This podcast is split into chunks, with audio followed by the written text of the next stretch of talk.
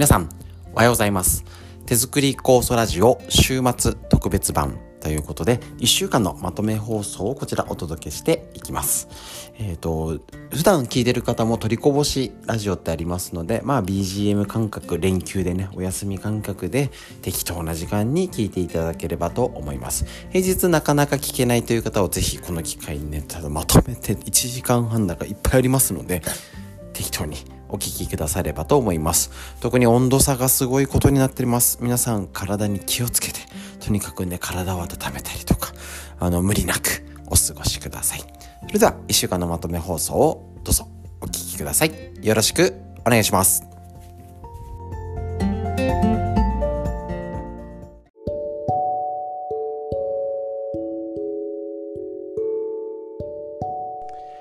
はい、最初はフリーでお話しするこちらのコーナーになりますけれども、本当に気温がね、あ明日も本庄30度予報？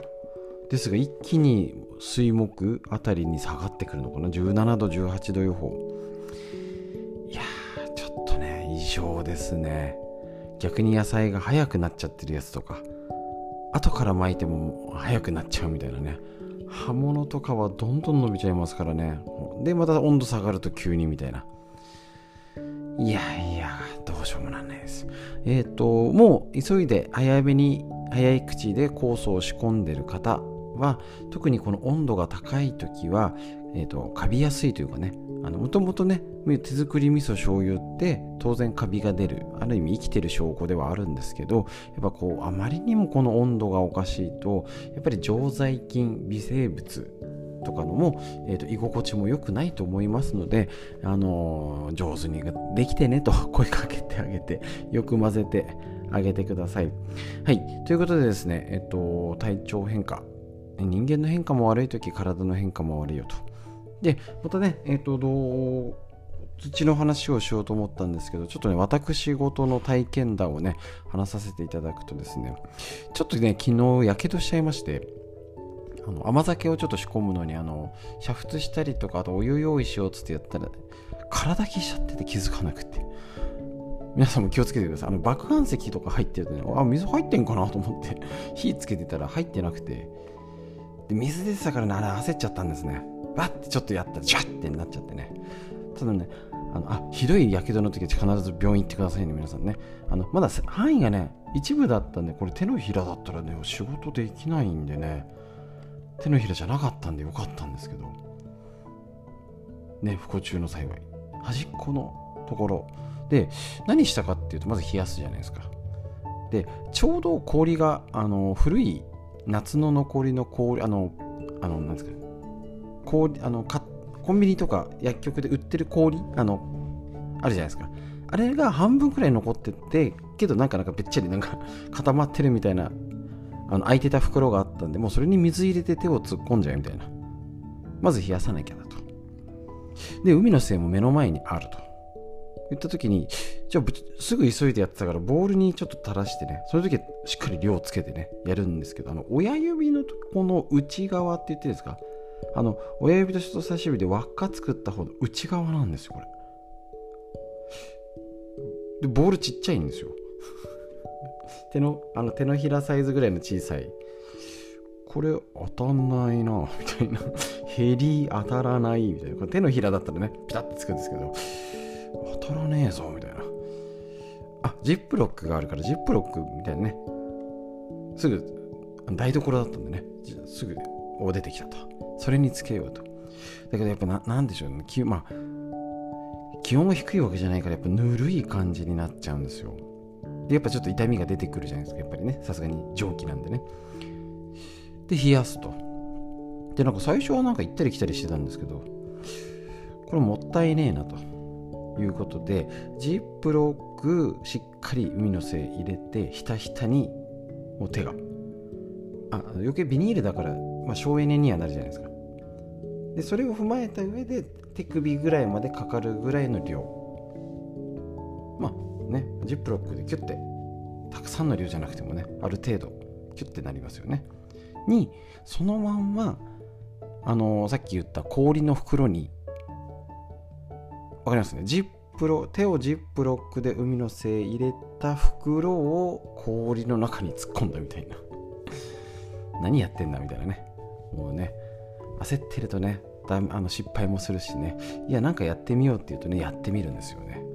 俺ね痛くないんですよね。大丈夫でしたね。で出すと痛いみたいな。なるんですよ。だからあのー、結構ねやっぱね海のせいあもちろんこれね治るとかじゃないのでえっ、ー、とねあのあれなんですけど傷とかやけどとかねそういうあの大したことないぐらいだったらそういうのでもできるし。あね。虫刺されとあの蜂とかね危ないのもあるんでね。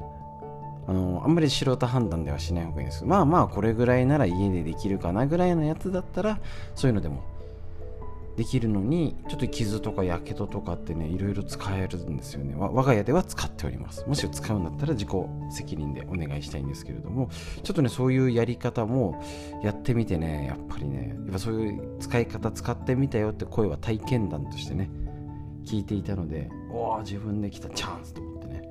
やると今指も最初やっぱちょっとむくんでたんですけどもうだいね握れるし全然指も動くし大丈夫になりましたね。やっぱね、しばらくつけといたんですけどね。でね、やっぱね、骨折したりとかの人もあったり、ずっとやっぱ使っね、浸しててあれだから、肘とか脇のリンパあたりがね、硬くなってくるんですよ。そこね、酵素塗ってマッサージ、自分で指でマッサージして筋肉をほぐすみで、リンパの流れを良くしてあげるっていう自分でね、マッサージする。いいですよね。ね、自分で自分をマッサージあそれでなりわいにするんだったら別ですけど自分で自分をマッサージするならねマッサージオイルみたいに海の精とか酵素を使ってねここに塗ってあげたりねもう散々年の数だけ使ってきたね体ですからいたわってあげないとですからね意外とやってないんですよねお疲れ様ってねやってない。しかもなんか今年いろいろありますねいろいろコロナになったりとか。これぞ厄年なのかなって思っております。ね。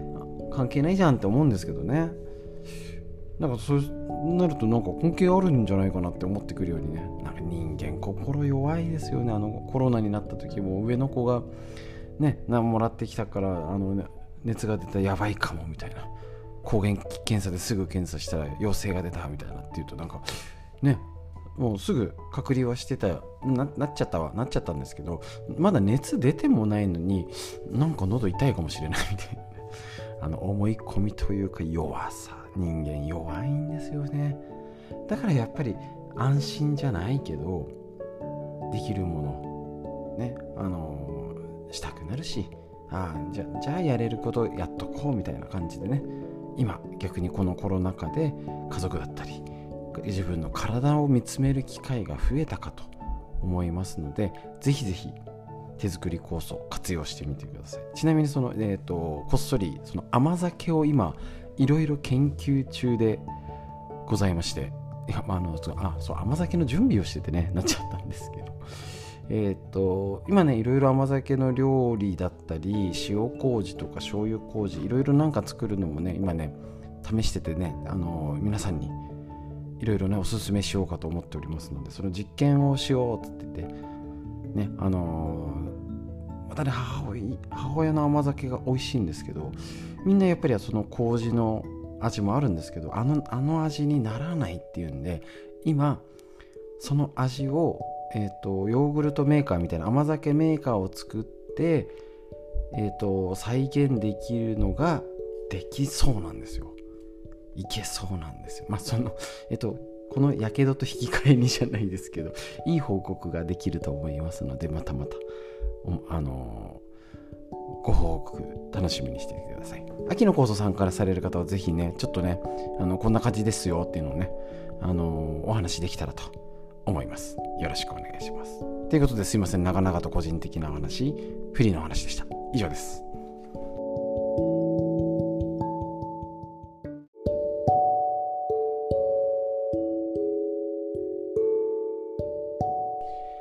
はい、それでは最初はフリーでお話しするこちらのコーナーになりましてですね、えっと、昨日ちょっと私がやけどしたよっていう話のね、えっと、多分続きを話してなかったかご質問があったのでお答えします。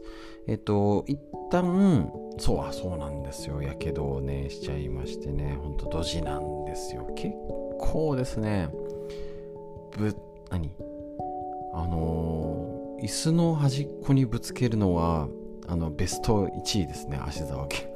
しかもね中指ぶつけるなんでだろう。はいそういうねなんかねあのー、なんかいたとかあの肘ぶつけたとかうーってなってるのがね私ばかりでございます。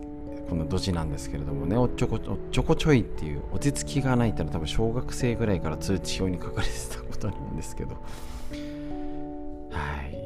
でえっとまあ昨日ちょっとねざっくりはお話ししたんですけどちょっとその子のやつっていうのをえっ、とちょっと抜けてた部分をちょっと補足説明的に言おうかなと思います。えっ、とひどいやけど範囲広範囲に及ぶのは必ず病院に行ってくださいね。自己判断はダメですのでね。だけどあのおかげさまでね部分が狭かったんですぐ手がどけられたんでね蒸気でやられたんですけどね。で、えーと、その時はさ、えーと、昨日もお伝えしました海の精入れて冷やしたよってこととえっ、ー、とそうなんですよ。その後にね夜がですねあのよくあるあるパターン。ありません？あの怪我してけあの左手け階段から転んで左のケアしてたら次の日右の足のあざができてるみたいなね。そう。結局ねあのー、親指があってしてて指先がね夜は痛くなったんですけどまあ全体海のせい塗ってたのととにかくね痛みが取れても冷やして冷やしときました。ちょっとさすがに蒸気なんでね100度以上あるので。そしたらですねもう全然今日指が大丈夫で一応午後はなるべくおとなしくしといて午後には、えーと、治療ができたのでまあまあ大丈夫かなと。でえっ、ー、とあの脱脂麺みたいなあの小さいねガーゼみたいの今売ってるんですよ薬局で。ちょっと思いつきでねあの今週の土曜日にウェブセミナーやるんですけどそのやり方をねご紹介しようかと思うんですけど一時的にはこう海の精塗ってね対処してその後にその脱脂麺つけて海の精をつけた状態で包帯巻くみたいな。あまり水につけない方がいいのでね。ちょっとそんな対処をして順調に回復しておりましてちょっとね他やばそうなとこも大丈夫です。いいですね。こういう風に順調に解決してまた皆様にね怪我とかやけどのねなんない方がいいんですよ。なんない方がいいんですけどご紹介できたらと思います。ちょっとね傷怪我とかそのパターンのやつをちょっとね土曜日にやろうかと思っております。コロコロナじゃないけどフレッシュなうちにお伝えするとねリアルなことがお伝えできるかと思いますはい。で、えっと、最近、先週からこちら参考本、蝶と森の土を育てる微生物が健康にする人と環境、桐村梨沙先生の同級生ぐらいなんですよね、年がね、素晴らしい。公文写真集より出てるこちらの本で、お腹と腸ですね。やっぱり腸内環境大事だよって言っても、なんかね、結局分かったような分かんないような、こちらね川村先生も昔からね健康を考える会ってことでお話ししてるんですけど結局じゃあ腸が良くしなきゃだからなんたら乳酸菌だけ取ればいいかっていうことはそんなことないよねってことをもうそろそろもう気づいてる人はね気づいてますので結局この地球上の、ね、原理原則大事なことは変わらないってことなんですよね。そこを抑えてやるのか。どうしても聞こえないもの。まるまるだけですぐ治るみたいなね。そういうのに飛びついちゃうのかはそろそろ本当に選択の時代かなと思っております。こちらねちょっとね読み応えがあるんで全員に読んでとは言い切れないので少しずつまだだってあれ？はじはじめにもう全部読んでないんじゃない？ぐらい、えーと、難しそうな話になるんですね。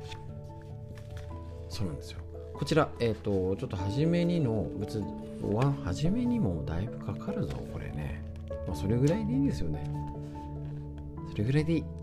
ね、あのこの方のねプラ、プラネタリーヘルスという概念で世界の病を解決というやってるんですけど、ちょっとこれをね、飛ばして、飛ばすんかいっていうね大事根幹を飛ばすんかいってことなんですけどね。えっ、ー、と要は体全体を元気にするっていうことでこちらの本で提案するのが根を下ろす土の回復。難しい方法ではなく日々の食という最も身近な営みこそ革新です。食は土を回復し人は生命の網へと再接続する媒介です。ちょっとね難しい表現言うんですよね。要は土を含めた人生態系を支える土台土土台ですよね。コンクリートとかね土を離れこれある。これを言う言葉を聞くとね多分ねきっとねあの桐村先生も言いたくなる。は出てこないかな。出てこないかな。ラピュタが出てくるんですよね。土を離れたは生きられないのよっていうねシータの言葉があるんですけどね。すいません。知らない方すいません。結局はどんだけ文明が発展しようが土から離れたら健康になれない。心も体もダメだよっていうでその土作りの立役者である微生物。こちらを犯し土を殺している現代生活だとそのプラネプラネタリーヘルスプラネタリーヘルスですかね。言葉。これ脳内で自分対地球と分断し自分をも内包した地球。また難しいですね。要はあんまり自分個人のことじゃなくて対人だよ対社会だよ対環境だよ地球上に起きてることだよね。っていうことで全体を見ようと。ねニュージーランドの方えっ、ー、と前いつでしたっけ？あの地震があってね振動波が伝わって日本で一瞬で2気圧変わった。あれ極端に言うとあれですよね。うちの子ぐらいかな？小学校2年生ぐらいの子が頭から落ちてきたぐらいの気圧の変化がドンってあるぐらいあトンガか。あれだけの距離があってのあの衝撃波が伝わると。いうことらしいので地震とか火山台風とか、まあ、津波もそうハリケーンとかいろいろありますけどやっぱり体全体で見るのに土を良くするのに手作り酵素だっていうイメージがあるのか難しいですけどね。ふーんでいいですよ。なんとなく健康そうなものの液体作って飲んでりゃいいでしょ。なのかはちょっとやっぱ違ってきますので。これからシーズンです。あえてここ発酵とかね土とかね小難しそうなことを軽くふーんぐらいで触れていきましょう。よろしくお願いします。フリーの話以上です。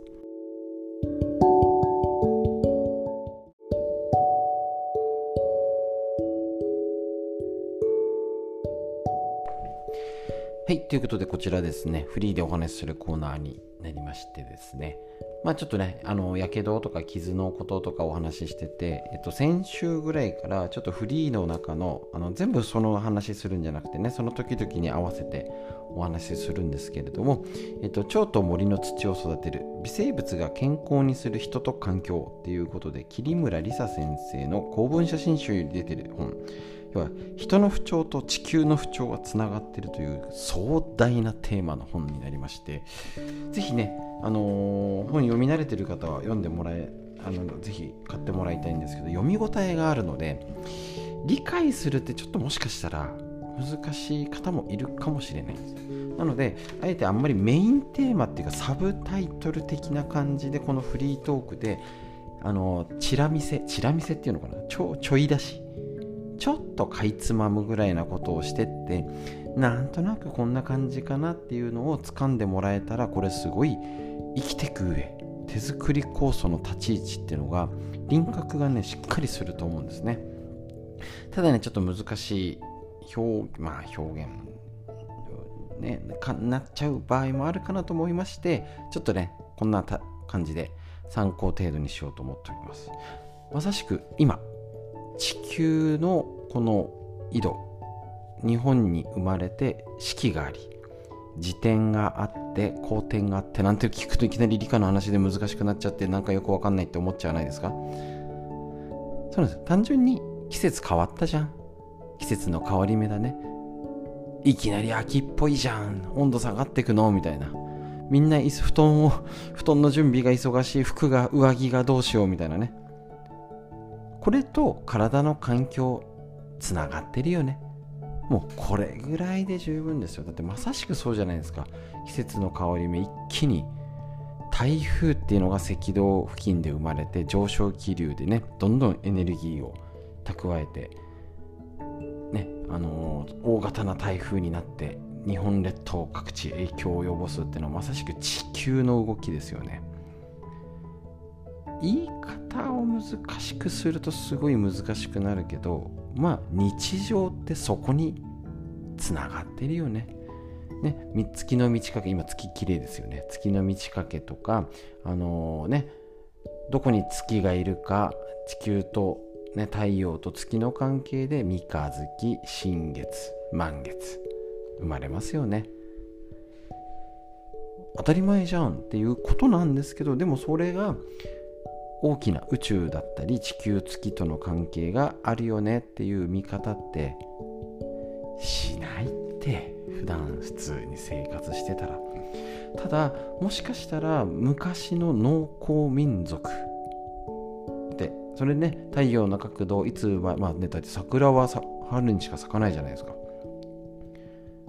賢いですよね。じゃなくてその地球の動きをとのシステムですよね。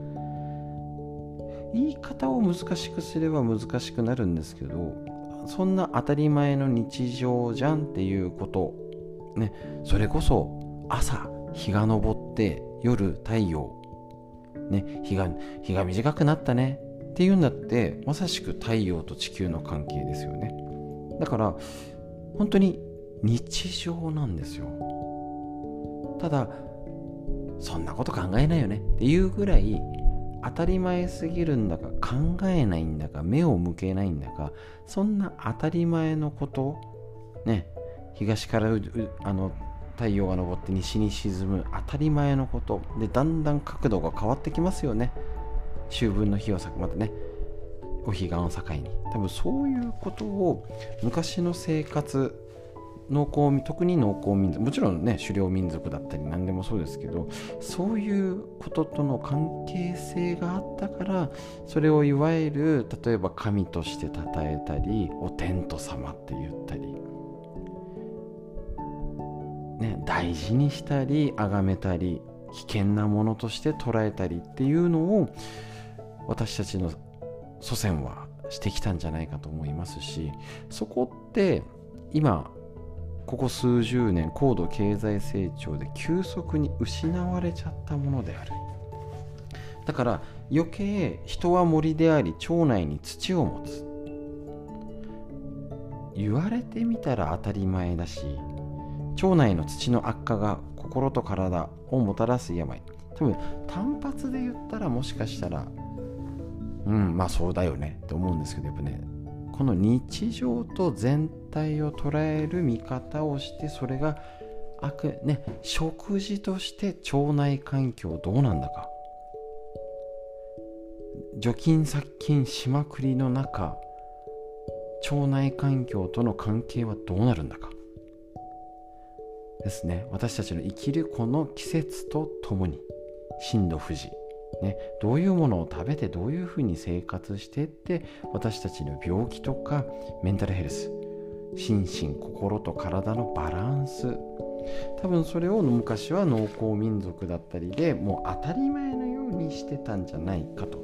でさらにそれが例えば東洋医学っていうものだったらそれを上手に崩さないように体を治していくみたいな。きっと知恵としてあったはずなんです。だから漬物とか発酵食品ね何々がなんじゃねえかんじゃねえありますよ一応ね麹がこれが体にいいとか発酵とはとはあると思うんですけど私たちの土である腸を元気にするそのためのじゃあ何の食事手作り酵素とはどういう立ち位置っていうのを少しずつ紐解いていくっていう壮大なスケールの見方を学べると思ってこちら本を紹介。チラチラね。ちょいちょいね。こんなぐらいね。今目次初めにから出れない。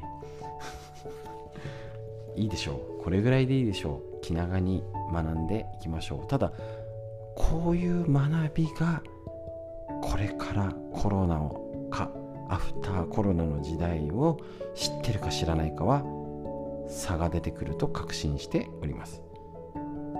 少しでいいから一緒に勉強していきましょう。フリーの話以上です。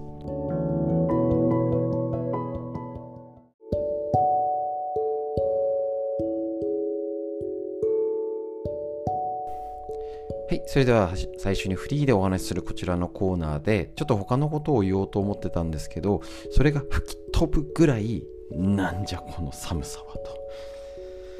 大丈夫でしょうか？皆さんの地域とかね急に寒くなって急に何でしょう？雨と。ちょっとね気温差がおかしいですよね。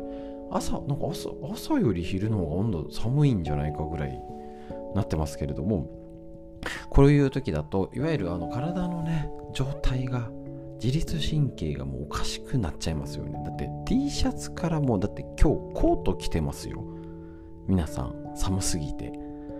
ダウンみたいな薄手のね厚手じゃないですけどもうあの冬着になってますよね。なんじゃこの数日ですよ。一昨日とかぐらいね23日前まで30度とか言ってたんですよ。そりゃ体調もおかしくなります。しかもこの天気も何度も言ってますけどね8月ね暑い夏があって8月後半からずっと台風が来るんだか来ないんだかじとじとじとじとで2回2個ぐらい台風が来て終わったみたいな連休までみたいな1ヶ月続いてこれですよ。もうね普通で体調悪くなって当然ですこんなん。ねですけれども、あのー、この気圧ですよね変化があって、あのー、イメージで言うとポテトチップスを山に持っていくと膨らむみたいな。あんな感じのが体の中で起きると要はそれが頭痛とか耳鳴りめまいになったり関節痛首こり肩こりとかねアレルギー症状や、えーと、メンタル面なんかうつうつうつうつとしますって。こんなんじゃね。えでイライラしたりとかなんか疲れちゃった。なりますって。でそういう、えーと、こういう時にもちろん天気だけでねだるさはありながらも天気だけでじゃなくて全部ね重なると悪さしますよね。なんか仕事がバタバタとかあの寝不足続いてたんだよねとかたまたまちょっと食べ過ぎてとかあの女性の場合だったらね生理とか生理前と重なるとガツンと。症状が出ますしもともと症状が調子が悪いっていう方ね、病気とかなんかね、あのー、ももともとねなんか背中が張ってとかだ、あのー、いろいろな症状とかね更年期とかね自律神経バランスの持っている方は悪く出ます。そうすると気をつけなきゃいけないのは例えばそれでは、まあ、言っちゃえば夏ずっと暑いしその前6月氷河とかね、ずっと体調がとかっていう風に要は崩しやすい環境外からの環境。これが異常ななんかおかしいじゃないですか。ね。そうすると例えばよくねいらっしゃってねあの気をつけてねってねつい声を大きくして言っちゃうんですけど普通だって調子悪くなるし例えば酵素もそうですけど手作り酵素作って飲んでるよとかあの食事を気をつけてね、あの食材を選んだりとか調味料を気をつけたりいやいやちゃんと歩いて運動して頑張ってますっていう人でも調子悪くなるじゃないですか。でもどうしても本人周りの人がいたらしょうがないよねって言ってあげてください。しょうがないってこれは。でもどうしても頑張ってると結果に出ないとなんやっぱりねがっかりしたりなんかやってるのが効かないと思ったりうまくいかないみたいなね。あだからあのうちなんかストレッチストレッチやってますけどいやストレッチやってても最近なんか効果が出ない気がそうなんですよ。そこが大事ですからねその感覚が。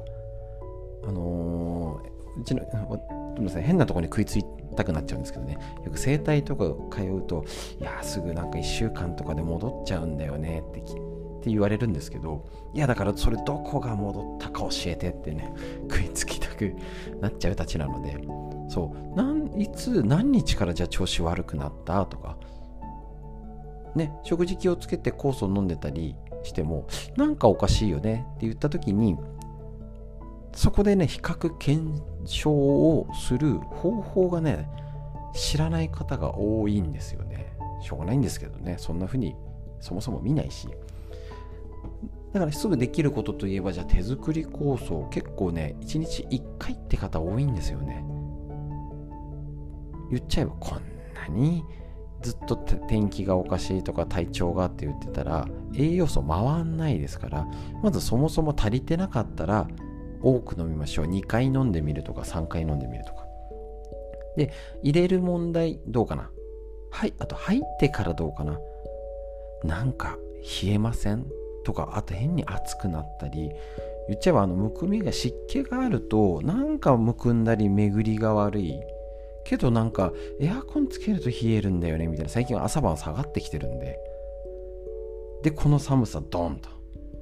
足先冷えるみたいな。そりゃいいもの入れても流れないよね。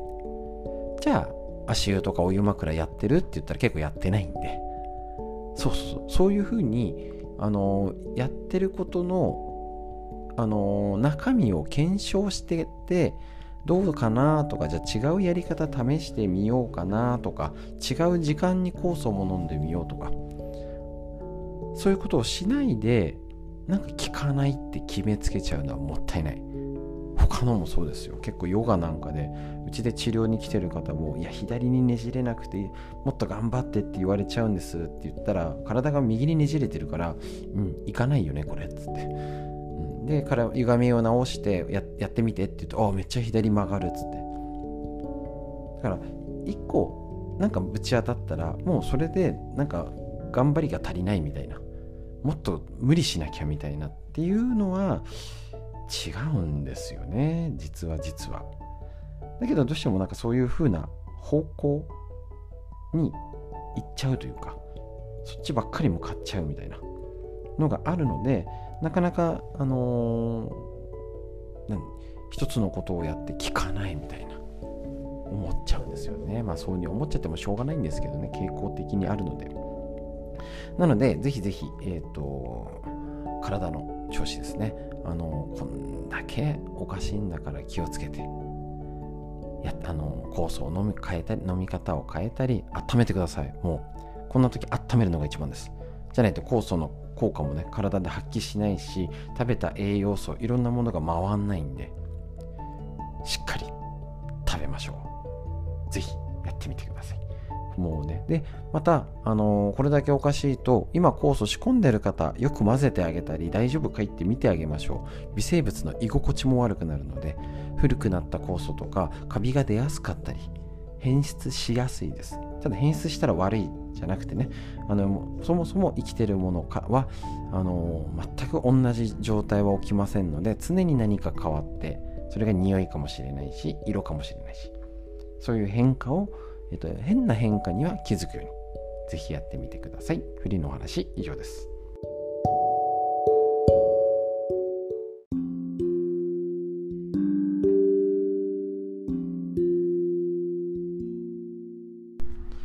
続いて脳を元気にするおしゃ話。40歳から始める脳の老化を防ぐ習慣。和田秀樹先生の、えっと、ディスカバー形式よりお届けししておりまして。今週ですね。1週間またこの脳のことやりたいと思います。ただあんまり新しく話すと忘れちゃってません？で普通あの一番最初に1回目覚えてるってなるんで、えーと、前回のから言えるだけ 時間の限りっていうかね戻ってきましょうか。38回37回36回34回みたいなね。ちょっと面白いかもしれないです。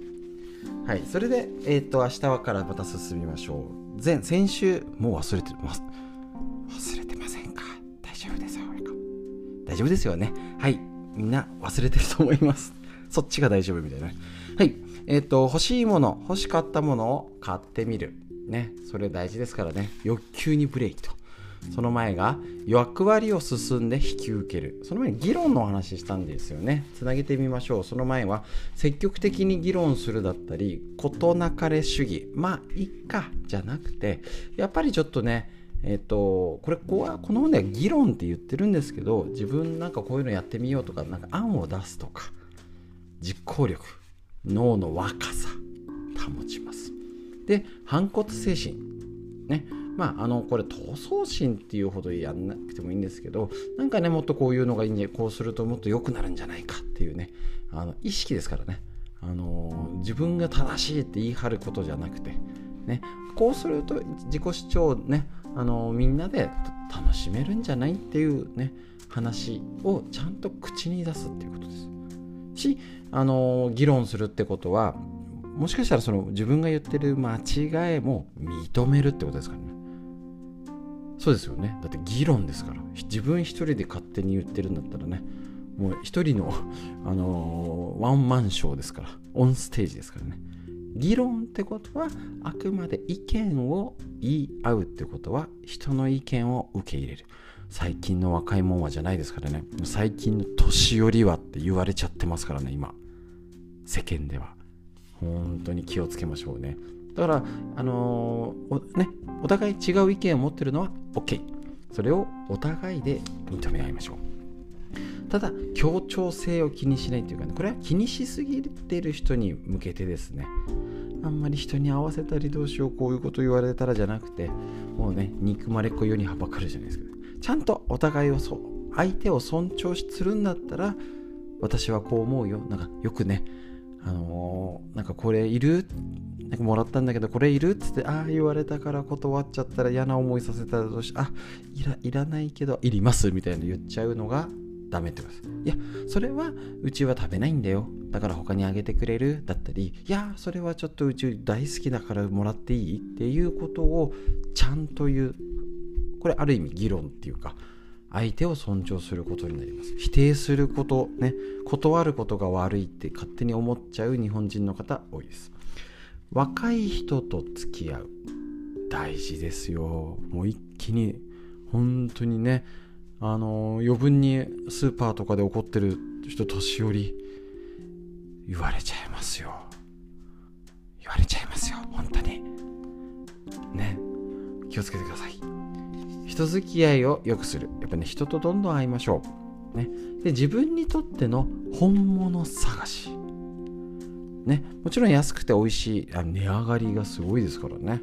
だけどやっぱりちゃんといいここの絶品高いんだけどこれをちゃんと食べよう。で両方があるといいですよね。本物の舌これは美味しいってものをやりましょう。バラエティ番組は見ない。特にあの年取ってねテレビだけの情報を見てるのも情報弱者と言われちゃいます。しこの本でバラエティっていうのは要は何も考えなくて見てるっていうの。でテロップ見てね字を追っかけてれば脳が何にも考えずに見てられるんだったらラジオ聞いてた方がいいですし。ね。まあ逆に今いろいろテレビをね工夫してみるってことが大事ですね。で、えーと、こういう感情のコントロールってことで第2章でそういう気持ちだったり負けん気じゃないですけどね。あのただただぼーっとしてまあいいなんかもう今年終わっちゃったなを繰り返してたらすぐボケちゃいますんで。一日一日をかみしめて脳を元気にするための行動を意識して毎日笑顔で楽しく過ごしましょう。脳のお話以上です。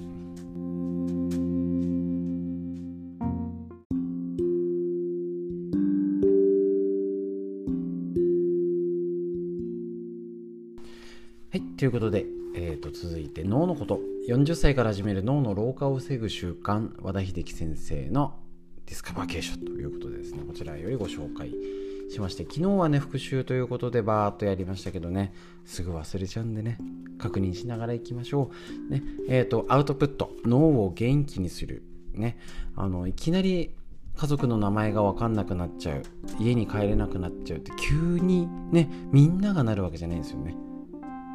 だんだん老いて老化みんながなるよねっていうのはだんだんそれがもう40歳からだんだん老化が始まってそれが前頭葉から始まってなんか意欲がなくなったりねあの意欲創造性いろいろなことがね自分からとかならなくなってきちゃうところをこの本で頑張ってそこを鍛えようよっていうと余計多分コロナで弱くなってるとことも言い換えることができると思います。でそこにねボケないためにってみんな思ってるし働き盛り40代50代は頑張り仕事頑張りたい。でもうつとかね自律神経なんか不安って思っててもこれをやろうってなかなかないのでね全て実践例がありますので紹介していきたいと思います。こちら皆さん肝に銘じましょう。昔の自慢話はしない。昔の、まあ、何々だったっていう自慢話は老化の表れです。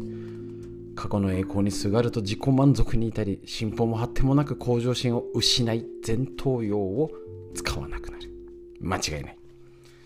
昔は自分もなかなか持てたものだ。小中学生時代は近所でも指折りの秀才だった。若い頃は仕事も認められ出世コースを歩いていた。などなど。昔は何々だったと口癖のように言う人がいます。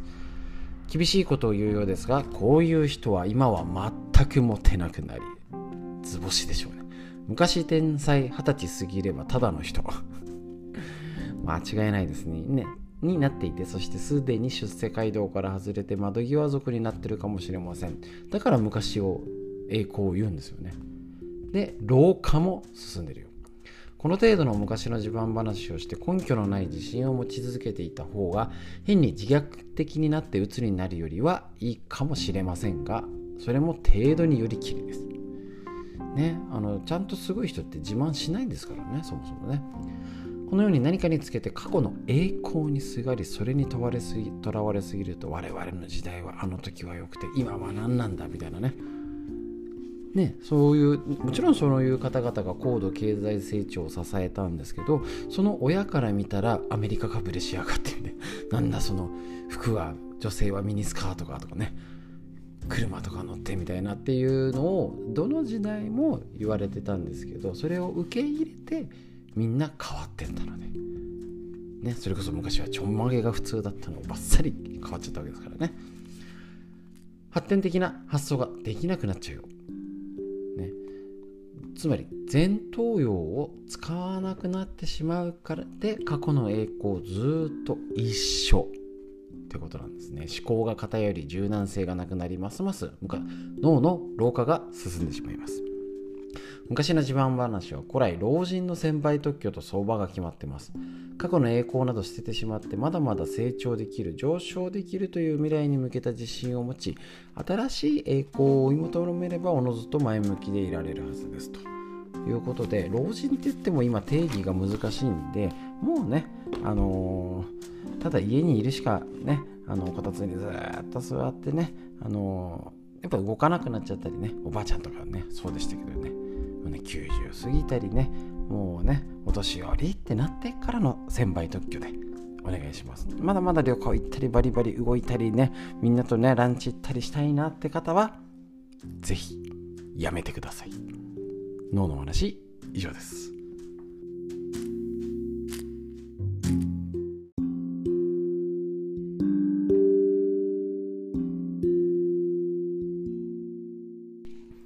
続いて脳を元気にする本こちらのご紹介ずっとやってますね。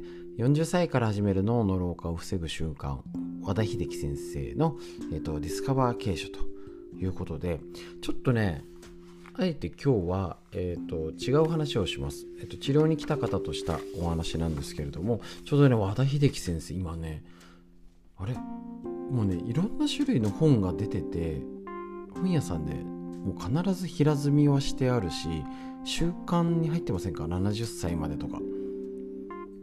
なんか脳のっていうことをは基準にしていろんなね本を今すごい出されてる大人気の、ね、お医者さんなんですけれどもえっ、ー、と黒柳徹子さんの番組のテレビを見たよって聞いててまさしくね黒柳徹子さんがその和田秀樹さんが提唱してるこの脳を元気にするっていうことをもうね地に行くじゃないけど超実践してる素晴らしいと褒めてたんですよって聞いて。やっぱりねそうなんですよ。私だけでも知る限りで80歳とかまあある程度の年齢にいって元気にやられてる方ですね。やっぱね。本当にやっぱ共通してると思います。でまずこの言いたいのはこの脳の老化を防ぐ習慣。今日はちょっと中身は紹介しなくて補足説明的な中身にはなるんですけどちょっとあえて厳しめな言い方をするんですけど全部じゃなくていいですよ。これいいって思ったことはやってますか？そして続けてますか？もうねここに尽きると思います。どこをいいなって思うかとか何がああそれ面白いっていうのは人によって違います。し人によって何が足りてないのか今やるべきことかはみんな違います。けどね思ってからねあ自戒の念を込めていますよ。私がすごいとかいう気はさらさらないですしね。誰よりもミスをして おっちょこちょいでですねやけどもするしやいろいろしでかしちゃうんですけれどもやっぱりねやってみようっていうのをやってで楽しみながらやってとかそれを実践してっていう方は元気ですよね。本当に。でその逆をいくって言ったら多分あの別に脳が老化しちゃうとは言い切れないんですけどうん。何て言うんでしょうね。数値化できない勝手な私個人の言い方で言うとなんか人生楽しくなさそうみたいな。って言っちゃっていいんですかね。いやうん。その時々で忙しい楽しいはね違うんですけれども何でしょうね。やっぱやうまく矢印がこのなんか自分勝手とかあの論あのね論破しろみたいな言い方もこの本してるんですけどただ自分勝手っていう意味じゃなくて人他人はどうでもいいじゃなくてか自分を大切にできてる人は他人も大切にできてるじゃないけどやっぱりそういうことってあると思うんですよね。だからああのあの三軸修正法の池上先生の話じゃないですけど人のためにいいとか言ってねなんて読むんだみたいに言ったらね学校あの辞めさせられちゃったっていうね。話を聞いたことあるんですけど。そうなんですよね。あえて人のためにとかあなたのために子供のためにっていう言葉って超危険なんですよね。で今そういうことが何が大切か大切じゃないかがすごいは枝分かれしてるし必要な人には届いてるし必要じゃないなんか届かない人には何も情報が届かないみたいななってるんですね。でこの脳の老化を防ぐ習慣あの申し訳ないんですけどぶっちゃけ言えばただ本読んでるだけじゃないですか。だけどこれを気づいてよかったって言って本当にあのお電話いただいてメモしてますって言ってありがとうございますって言った方ともちろんいいんですよ。聞いていただくだけでもありがたいんですけどなかなかできないよねってなっちゃう方とはやっぱりね結果が分かれちゃうと思います。でいいんです。今できないはいいんですよ。で意外とねやってるのにねまだまだですっていうねあの謙遜してるんだかなんだかねちゃんとやれてる方頑張ってる方の方が多いんで大丈夫です。頑張りすぎないようにしてください。ただこれだと思ったことはぜひ続けることが本当に5年後10年後の自分を作っていくと思います。なんか急に道をそれた話ですけどこの脳の老化を防ぐ習慣。これを5年後10年後いいんです。すぐじゃなくていいんです。5年後10年後活かせるようにお届けできたらと思ってまた毎日発信していきます。よろしくお願いします。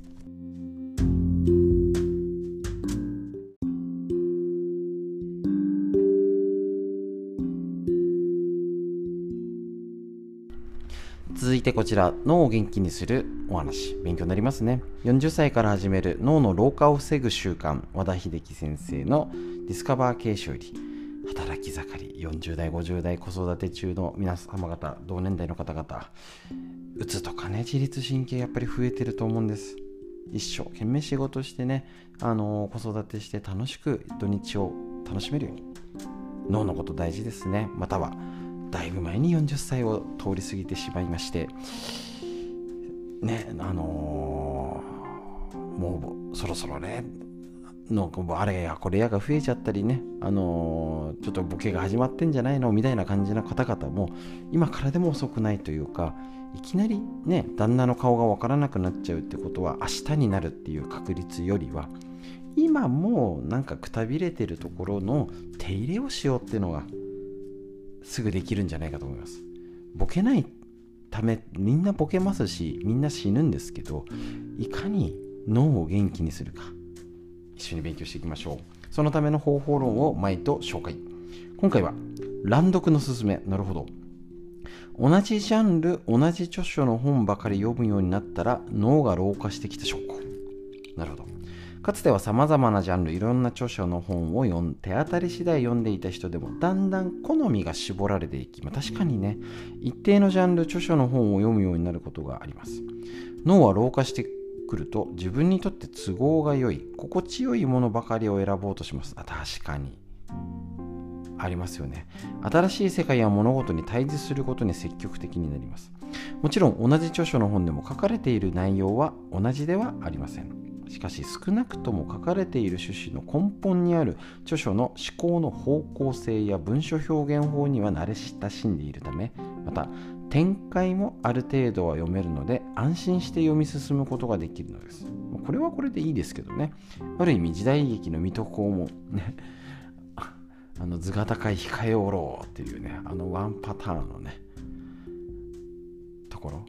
ででみたいなあのいつもの BGM で戦いが始まりえっ、ー、と角三助さんやっつけてくれてね飛猿がきちんと活躍してですね。あのうっかり八兵衛がねうっかりしちゃいましてでそそろそろそろそろだよねみたいな。あ時間がそろそろみたいな。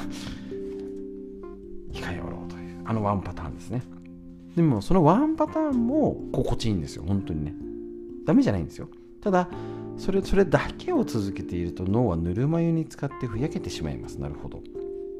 本を読むことはそれだけで脳への刺激になるのでそんなに目くじら立てることではないかと思われるかもしれませんがこのように安心して読めるような本ばかり読んでいたら実際には刺激にもならない。なるほど。痛いですね。脳の老化防止の一方法として読書を活用するのであれば同じジャンルや同じ著書の本ばかり読むよりジャンルや著書も手当たり次第の乱読がおすすめ。聞いたことありますね。だからあのー、特にいろいろね月に何冊か読んで今本読んでないらしいんですよねみんなね。月に56冊読むともう上位に行っちゃうぐらいらしいですよ。それぐらい読まない。週1冊も読まない。私自身もねこれ毎日読んでる。のも入れていいのかな？いっぱい読ませていただいててねネタネタをねために読んでるっていうのもあるんですけどね。やっぱり自分がこうやってね逆にその東洋医学の本も一日一個一個要は気になるやつじゃなくてなんか知ってるジャンルでもああやって読んでるとああそうだったそうだったとかあなるほどってねある新しい発見があります。全てね今便利になってきてその余白ってのがねデジタル化によって減ってきてる部分です。あの昔ねあのジャケ買いってあった音楽の CD のやつ。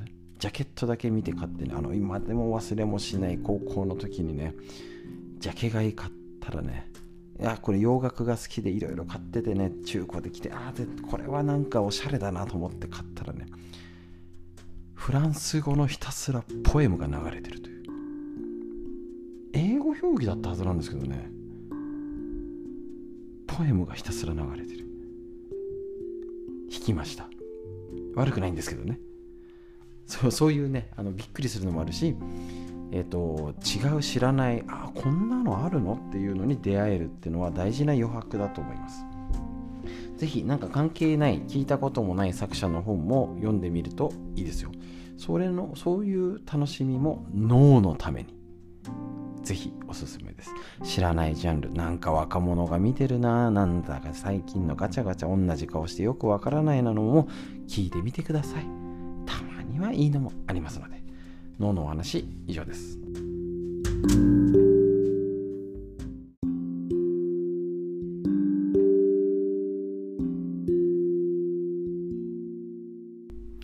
続いて脳を元気にするこちらの本からご紹介。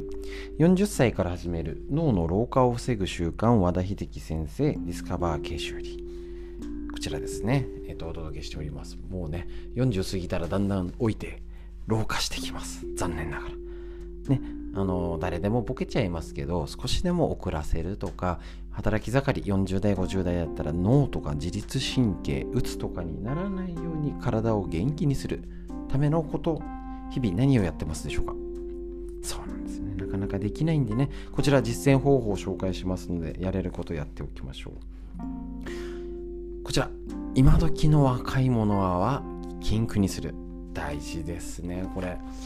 戦争を知らない子供たちとその前の世代の大人たちに異人種扱いされて育った団塊世代。ですよね。もう昔のその戦争を知ってる世代から見たら団塊の世代も今時の若い者はだったんですよかつては。今や60代後半70ですね。若い頃に自ら言われて反発していた今時の若い者は自分たちが若かった頃はという言葉をついつい使ってはないでしょうか。しかしこの言葉はこれから禁句。120%ですね。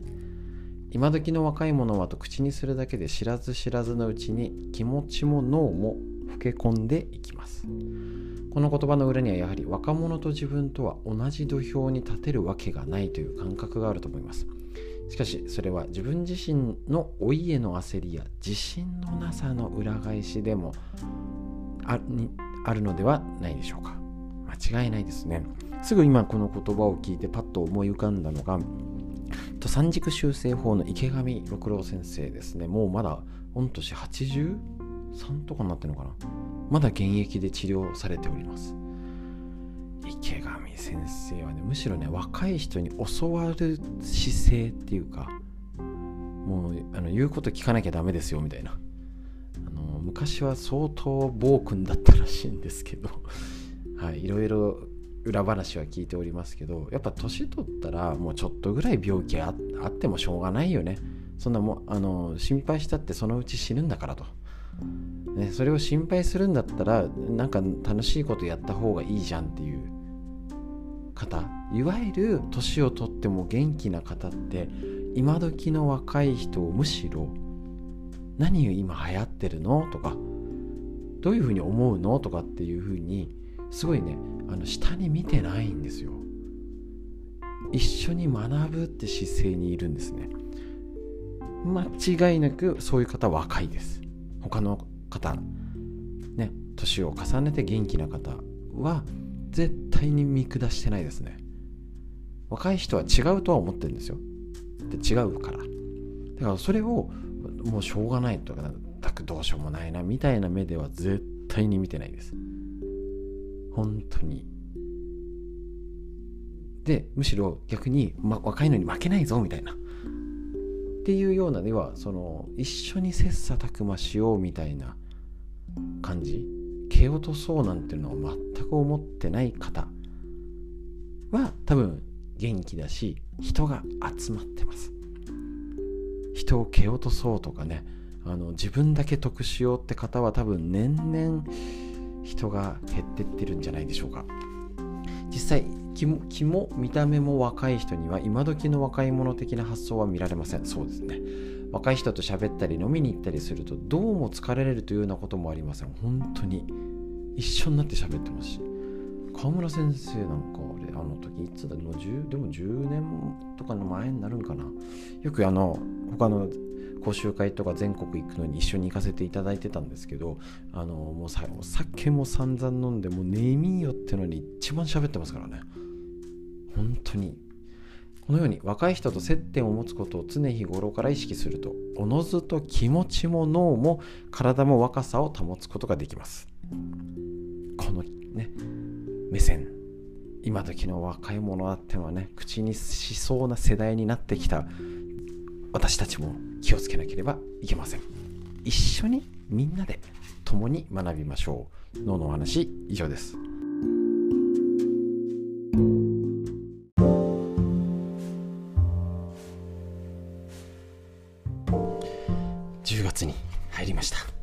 知りたい東洋医学の知恵緑薬品漢方堂の毎日漢方。体と心をいたわる365のコツ。桜井大輔先生の夏目社もずっと言ってますね。もうこれなんずっとやってていいんじゃないかぐらいですよね。1日1ページ10月3日のページを読ませていただきます。秋はマスクをして乾燥と冷たい風から肺を守る。あのですね、あ、ちょうどドンピシャリですね、本当にね。えっ、ー、と、こちら収録は前日にしてるんですけど、えっ、ー、と、前日の今日、えー、で、えっ、と、だって今までジメジメじゃなかったですか？台風で。あれですよ、8月末からですよ。なんか台風が来るんだか来ないんだか、フラフラして、また次が来て、フラフラしてみたいな。1ヶ月ほど湿気ね梅雨みたいな陽気があって今日です。だから要はこの10月2日の日にえっ、ー、と部屋の湿度計はローを指してました。LO です。あ意味わかりますか？低すぎて計測できないんです。なんやねんと。もうこんな極端な乾要は乾燥しきってるってことです。ロー低すぎるって。35%とかじゃなくて測れないっていうぐらい。嫌になっちゃいますね。こちら中医学で私秋は背景に属します。中医学で考える肺とは鼻や気管支といった呼吸器系のほか皮膚や大腸にもつながっているという場所。ね。東洋医学らしいです。肺は潤いを好み乾燥を嫌うので秋の乾燥が影響し空咳や肌の乾燥呼吸のしづらさのぼせ便秘などが出やすくなります。また肺は悲しみの感情と関連しているので肺が弱ると物悲しくなると。センチメンタルってことですね。秋はセンチメンタルな季節とよく言われますがこれは肺の機能低下と関連すると中医学では考えるんですね。悲しみ深くなる。ってことなんですね。なんかちょっとね木枯らしとか風が吹くと夜がね早く暗くなるとちょっと寂しい感じしちゃいますもんね。肺は外気に触れる器官なので乾燥や冷えなどが直接影響しています。この時期の養生としては加湿する。マスクをする。もうみんなしてるじゃんね。乾燥と冷たい風に気をつけるのが大事です。風はに当たるなっていうおばあちゃんに言われましたね。そして早寝早起きを心がけ。朝のきれいな空気を肺いっぱいに取り組んで朝よく深呼吸して気持ちよく一日を始めましょう。肺を元気に保つにはしっかりと深い呼吸をすることですと。素晴らしいです。あこれやっぱりそうだな。すみません今よそうだなって勝手に思っちゃった。すいません独り言みたいにね。えー、っと今日やるねライブ配信のちょっと骨盤の準備してたんですけど、やめた。やめたって言うとです。呼吸器系やりましょう、今週。ちょっとね、極端すぎるし、今から準備、そうなんですよね。背景、アトピー系がちょっとひどくなってる子がちょっと治療にもね、ちょうど来たんですよ、金曜日に。やっぱりちょっとね、書いてみよう。背景、呼吸器系を元気にして体全体ねあの東洋医学これがどこまで合ってるかっていうかね西洋医学とは違うんですけど体全体元気にする見方勉強していきましょう。東洋医学の知恵以上です。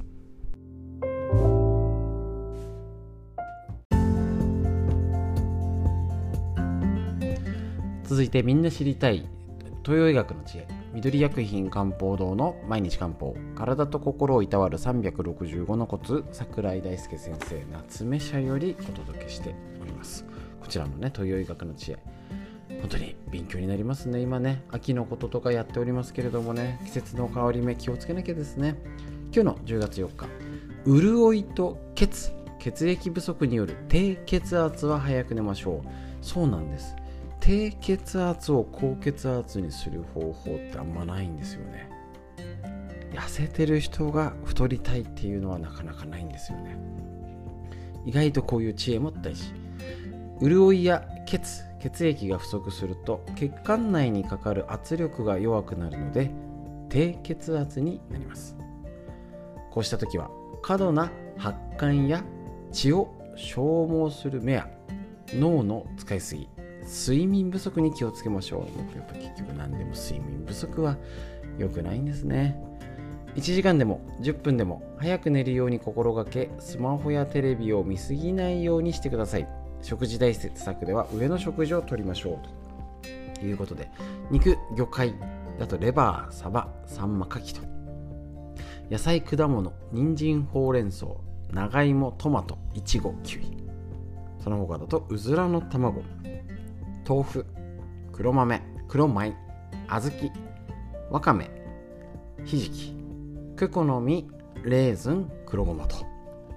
いうことで血液まあもちろん普通に食べるのもそうです。やっぱね食事から整えようっていう意識を持つこと。これをいきなり全部明日食卓に並べって意味じゃないですからね。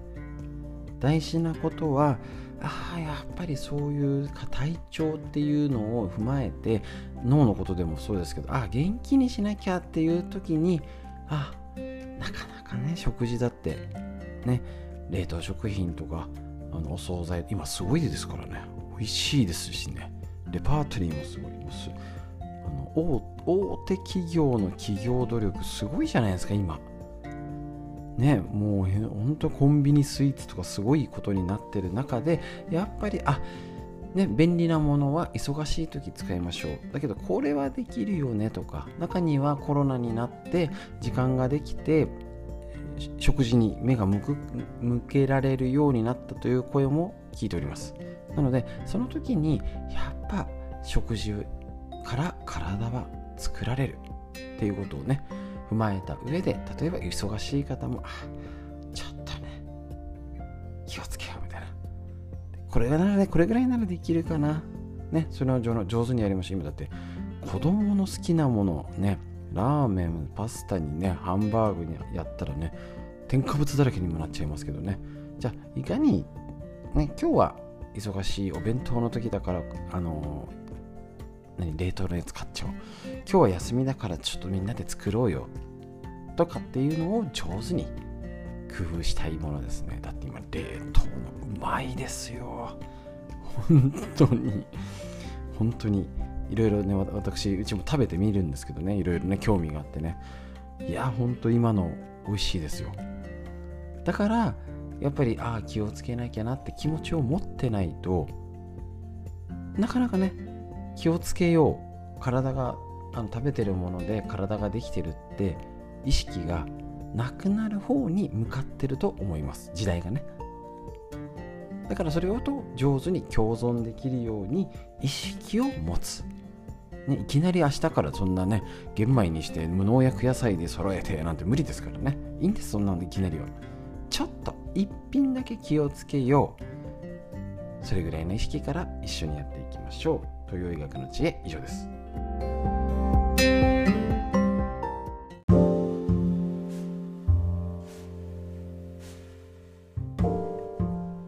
続いてみんな知りたい東洋医学の知恵緑薬品漢方堂の毎日漢方。体と心いたわる365のコツ桜井大輔先生の夏目社ということでですね。もう毎日懲りもせずこうやってね日に日に日のページを読ませていただけるのも申し訳ないんですけど一番私が勉強になっております。ありがとうございます。今日のページ10月3日のページですね。ええ10月3日じゃない。10月5日ですよね。すいません間違えました。すいませんえー、っとですね。毎日続けられるコツとして言い訳をさせていただくと取り直しをしないというのをね基本のモットーとしておりますので言い間違えても続けます。失礼します。10月5日痰には見える咳と見えない見え痰には見える痰と見えない痰があります。痰は体内に溜まった泥水のような余分なドロドロの水分です。中医学東洋医学が指す痰には2つのタイプがあります。ほほう。なるほど。一つは目で見ることができる触ることができる音が聞くことができる見える痰カーペってやつですかね。言い方良くないかな もう一つは目で見ることができない触ることができない見えない痰です。痰はその人の食生活が大きく影響します。たくさんお水飲むのが健康にいいと思い毎日何リットルもの水を飲んでいたらめまいがするようになった。むくみが出た。下痢になった。体が重たくだるくなったという症状は全て痰が体内に生まれている状態です。良くないですよね。痰がたまる。なるほどそういうこともあるんですね。結構ね出せない出せない体に入れたらたまるよねって人いっぱいいますよね。本当に。水であろうと。高価な栄養ドリンクであろうと。炭酸飲料や缶コーヒーであろうと。それらがきちんと体外に排出されなければどれも痰になってしまうんです。さらに厄介なことに痰はそのネバネバとした特徴から一度発生するとなかなか取り去ることができないということで胆の対応策はこちら今日のページが292ページを紹介しているのに対策は355ページ飛びすぎ。ダメじゃんっていうね。この本のね唯一欠点めっちゃ面白いし勉強になるしね。分かりやすく書いてあるんですけどなんでこの飛んじゃうんだろう。飛ぼう飛ぼうっつって。350 5って12月7日ですよ。飛びすぎじゃない？飛びすぎじゃないってね独り言になってますよね。はい。でえっ、ー、と余分な水分を取らないことが一番あと冷たいもの生ものを控えるということになりますね。ぜひぜひですね、この見見える単、見えない単、なんか分かったような分かんないような感じですけど、入れた分だけ出せるからだ。これが大事かと思います。こういうちょっとね、分かったような分かんないようなですけど、全体の見方を維持しつつ、ね、ただ水分飲めばいいわけじゃないですからね。しっかり体のケアしていきましょうという医学の知恵以上です。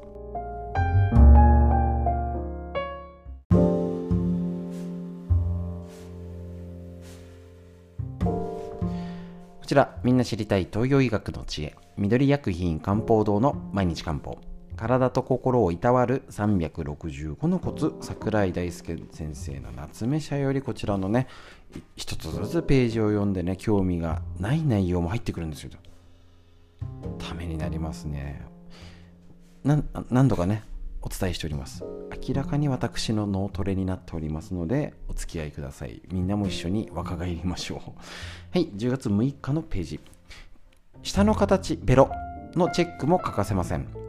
中医学にはベロ下の色を見て健康をチェックする方法があります。その時は同時に下ベロの形がどうなってるかも確認します。これ絶心って言ってね大事ですよね。あ余談ですけれども漢方とか買ったり中医学でなんかいろいろねあのー、なんか飲む時に必ず絶心脈診とか顔色体格見て選んでくれるところをおすすめします。なんだか最近ねいやこんな症状なんだけどこれが効きますよみたいなところもあるとかないとか。ね大事です。東洋医学では。絶対ですねこれね。具体的には歯型やサイズ裂け目の有無なども見ます。1歯型があって歯の形がくっついちゃって全体的に締まりがなく膨らんでいるような時はエネルギー不足ですって。そんなことが分かっちゃうベロから。ベロが小さいのは栄養や潤いを運ぶ血血液の不足。大きさの比較って難しいですよね。表面に裂け目があるのは乾燥して潤いが不足した状態ですということです。そもそも普通がなんだって分かりづらいかもしれません。で自分がどうなってるかも見やしないかもしれません。ただね結構あの歯磨きついでにあの舌磨きベロ磨きとかっていうね、それで脳か自律神経とかっていうのもありますのでぜひぜひね顔を洗ったついでにベロ見ましょう。体の状態を表してくれるんですね。だから、えーと、となんだか分かんなくても見ましょう。はい、あの洗面台行って顔洗う時に。ね。で、なんか毎日見てると、ちょっと今日違う色かもとかってね、あのうんちとかおしっこもそうじゃないですか。急に、あの、多いですか少ないですかとか、色とか大丈夫、形大丈夫ですかって急に言われたら、わかんなくないですか？そうなんですよね。なので、ひとまず、まず、あ、ベロでわかるんだ細かく言うとそのなんか大きいんだか小さいんだか歯れぼったいんだかね基準がわかんないし顔洗った時歯を磨く時にベロをベーと圧巻ベーしましょう。もうそれだけでベロだよ使うだけで脳の体操にもなるし。ベロね。ぜひやってみてください。という役の知恵以上です。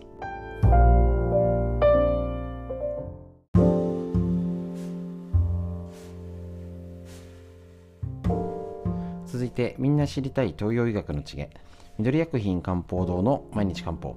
体と心をいたわる365のコツ。桜井大輔先生夏目社よりこちら。お届けしております。こちらですね。えっ、ー、と1日1ページ。勉強になりますね。今日のページは10月7日。寒い。高湿度。強風の自然現象も足がつる原因にと。なるほど。湿気の多い日に体が重くなって足がつったことはありませんか？なんか最近湿気が変ですもんね。急にまあ乾燥も時期にはなってますけど。または湿度が高くて風が強く寒い日に足がつる経験今日じゃないですかね。今日昨日か。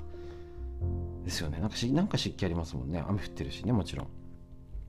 このように湿気や寒さによって気血エネルギーや栄養の巡りが悪化することも足がつる原因となります。湿気や冷え風などの自然変化が気や血の巡りを悪化させ足がつるという症状を引き起こすのです。なるほど。自然変化。地球とのつながりですね。